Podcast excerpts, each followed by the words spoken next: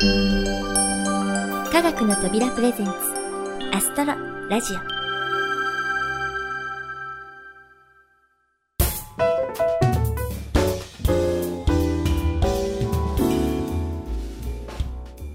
皆さんこんにちは。土屋ゆ子です。前回第1回をお届けいたしましたがお楽しみいただけたでしょうか、えー皆さんのご意見やご感想そしてねこんなことを取り上げてほしいなーっていうリクエストなどありましたらぜひ科学の扉までメールを送ってください。お待ちしています。さて今年の夏はとっても暑かったですね。もう本当に暑かったです。でも秋分の日も過ぎてもうすぐ10月。いよいよ秋本番です。秋といえば芸術の秋食欲の秋スポーツの秋そして読書の秋。そこで今日はですね秋の夜長のお供に一冊の本をご紹介したいと思います。といってもね実はうん誰でも知っているそんな有名な本なんですけどね。その本は宮沢賢治さんの「銀河鉄道の夜」ねなんだなんてそんなの知ってるよっておっしゃる方多いと思いますけれども。でもね意外に最近読まれたっていう方は少ないのではないでしょうか。私は以前盛岡の子ども科学館でこの「銀河鉄道の夜」の朗読をさせていただいたんですね。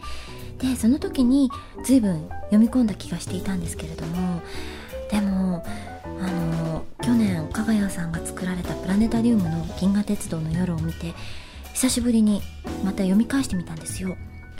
もうそしたら新しい発見がたくさんありました。なんかああここはこんな気持ちでジョバンニはこんなこと言ってたんだろうなとかなんかねとにかく読めば読むほどいろんなことが見えてくるっていうそんなね奥の深い作品ですよね。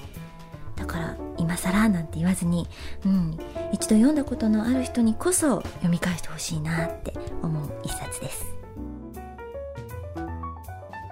ではこの後はあゆこの星空探偵社のコーナーです。前回突然現れたブラック星博士あのままおとなしくしているとは思えませんがさてどうなることやら。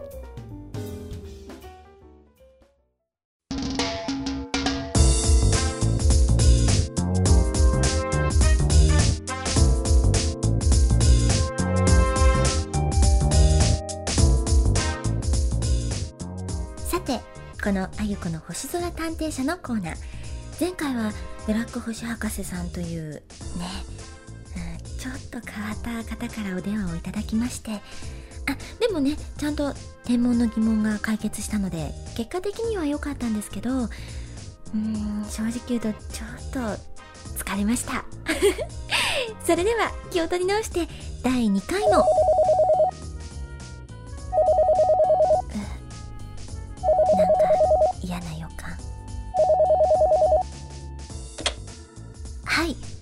ちらあゆこの星空探偵社です。お名前をどうぞ。あああああわしがブラック星博士じゃん。あやっぱり。あいきなりやっぱりとはなんじゃ。失礼なやつじゃの。だってブラック星博士さんこの前私が月の見かけの大きさをせっかく調べたのに信用しないで電話切っちゃったじゃないですか。そっちの方が失礼ですよおうおうそんなこともあったの？いや実はなあの後このアストラジオを聞いて試してみたんじゃ。そしたらな本当に月の大きさは五円玉の穴と同じぐらいの大きさではないか。しかも低いところでも高いところでも大きさは変わらないときたもんじゃ。そりゃもうびっくりじゃ。いや土屋さんには悪いことをしたと思ってな。うん。分かっていただければいいんですけどね。うん。これからも頼りにしておるぞ。そこで早速今日の質問じゃ。はいはいわかりました。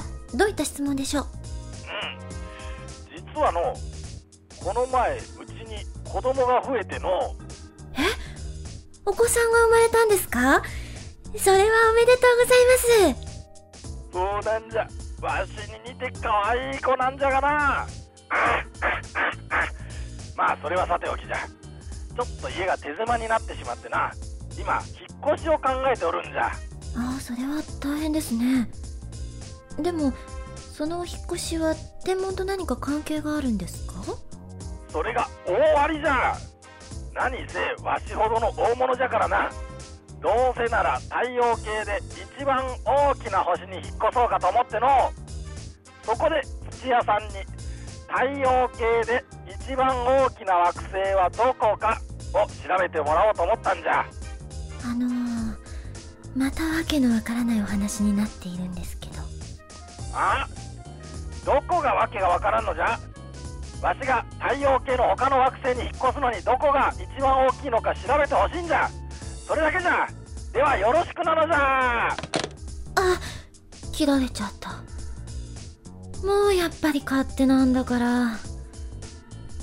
まあ引っ越すという話は置いといて太陽系で一番大きな惑星を調べればいいんですよね。この頃は夜になると木星が目立って輝いていますが金星や火星も見える時はすっごく明るいですから結構大きいのかも。うん意外と知らないものですね。えーとこの質問に答えていただけそうな人はと。あでは今回は葛飾区郷土と天文の博物館新井さんに聞いてみたいと思います。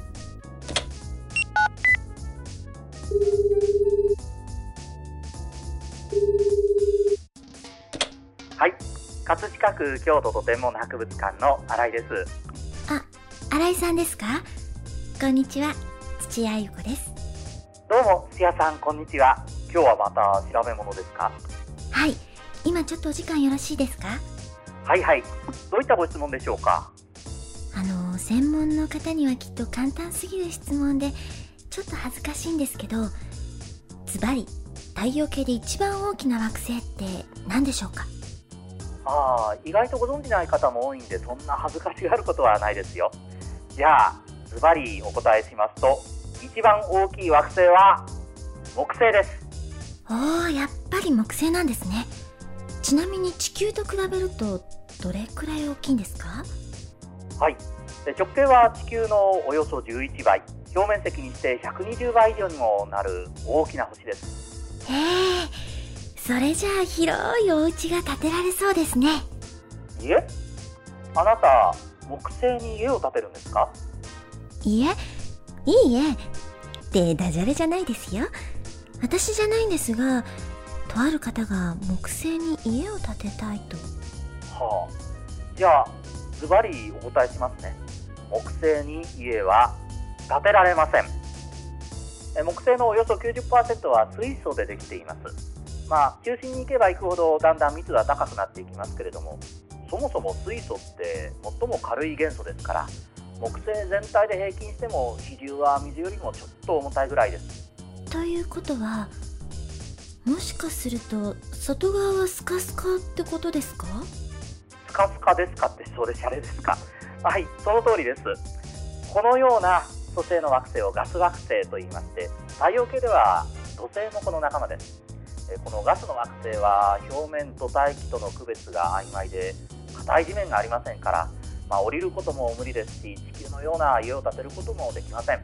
しかも大赤飯とかいうね何百年も続く嵐のようなものがあったりしますので、まあ、私はちょっと住みたくないですけれどもねこんなところに住みたいなんて相当変わった人がいるんですね。へえ地面がないんじゃ家も建てようがありませんね。あの変なこと聞いてすみませんでした。でもすっごくためになりました。ありがとうございました。またわからないことがあったら聞いてくださいね。それでは。うーん。惑星といえば地球のように岩でできているものばかりだと思ってたんですがガスの塊のような星もあるんですね。ためになるな。さあとにかくブラック星博士さんに報告しましょう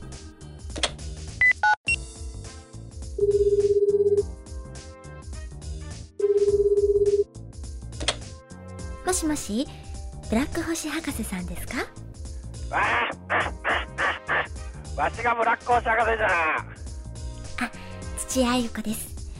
さっきのご質問なんですけど太陽系で一番大きな惑星は木星だそうですよ。ほう木星か。良いではないか。地球の次が火星でその次じゃからああ近くて助かるのブラックホールタクシーならから1メーターで済みそうじゃな。どんなタクシーですか？ああでもですね木星はガスの塊のようなものなので地面がないから地球のような家は建てられないっておっしゃってましたよ。ななんじゃと？地面がないのか？じゃあ広い家を建てて四五千者を気にせずにのびのびと英気を養おうというわしの姫はどうなるんじゃ？あのところでブラック星博士さん私そのブラック星博士さんや四五千者さんの設定がよく分かってないんですけど。土屋さんこの大変な時に何を言っておるんじゃ？ああわしの一大計画が木星のおかげで台無しじゃ！くそ木星め覚えておれ！あらら。結局また逆ギレで切られちゃった。もう進歩がないないつもかき回されっぱなしじゃ番組にも支障が出そうで心配だしそのうちブラック星博士さんとシゴセンジャーさんの謎に迫ってみる必要がありそうですね。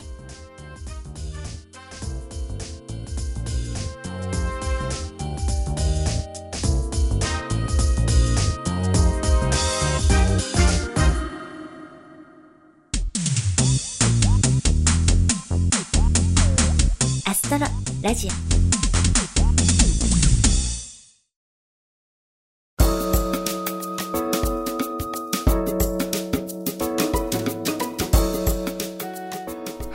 あゆこの星空探偵社いかがでしたでしょうか？ブラック星博士さんのわがままぶりもエスカレートしてきましたがうん天文の謎解き以外にもブラック星博士さんの正体を探る必要が出てくるかもしれませんね。この後どう展開していくのでしょうか？お楽しみに。さて前回取り上げました9月28日の皆既月食。皆さんは見ることができましたか？私の住んでいる東京地方ではですね残念ながら曇り空で見ることができませんでした。うん北海道や九州では見られたところもあったようでね。私もせめてインターネットにアップされた動画を見ることでね楽しませてもらいました。というわけであと数日で10月です。この時期はあまり目立った天文現象はないんですが今最も注目したいのはこの14日に打ち上げに成功した JAXA の月探査ロケットかぐやです。このかぐや月に着陸こそしないものの順調にいけば12月からの1年間お月様のいろんな情報や表情を捉えて地球に送ってくれるとのことなのでね。とっても楽しみですね。さてここであゆこの星空探偵社にご登場いただいた葛飾区郷土と天文の博物館新井さんから皆さんへお知らせがありますでは新井さんどうぞはい、再びこんにちは。葛飾区郷土と天文の博物館の新井です。え寅さんで有名な葛飾区の博物館にもプラネタリウムがあります。今は秋の新番組「男はつらいよ」ではなくて「宇宙の果てを探る」という番組を上映しています。えこれは日本で初めて導入した宇宙のすべてを体験できるデジタルユニバースというシステムを使った迫力のある番組です。えこれまでのプラネタリウムとは全く違う、なんて言うんでしょうかね。宇宙を飛び回るような体験ができますよ。それから、秋は空気が澄んでいますので、星を見るにもいい季節ですよね。で葛飾区の博物館でも、毎週金曜日の夜7時半から1時間、大きな望遠鏡を使って星の観察会を行っています。まあ、今ですと、天王星や海王星なんかも見ることができますが、ちなみにこれも家は建てられません。まあ、いずれにしてもぜひお越しください。詳しくは科学の扉のサイトから、葛飾区郷土と天文博物館のホームページの方、リンクをたどってご覧になってみてください。はい新井さんありがとうございました秋はねお出かけにもいい季節ですから皆さんぜひ遊びに行ってみてください。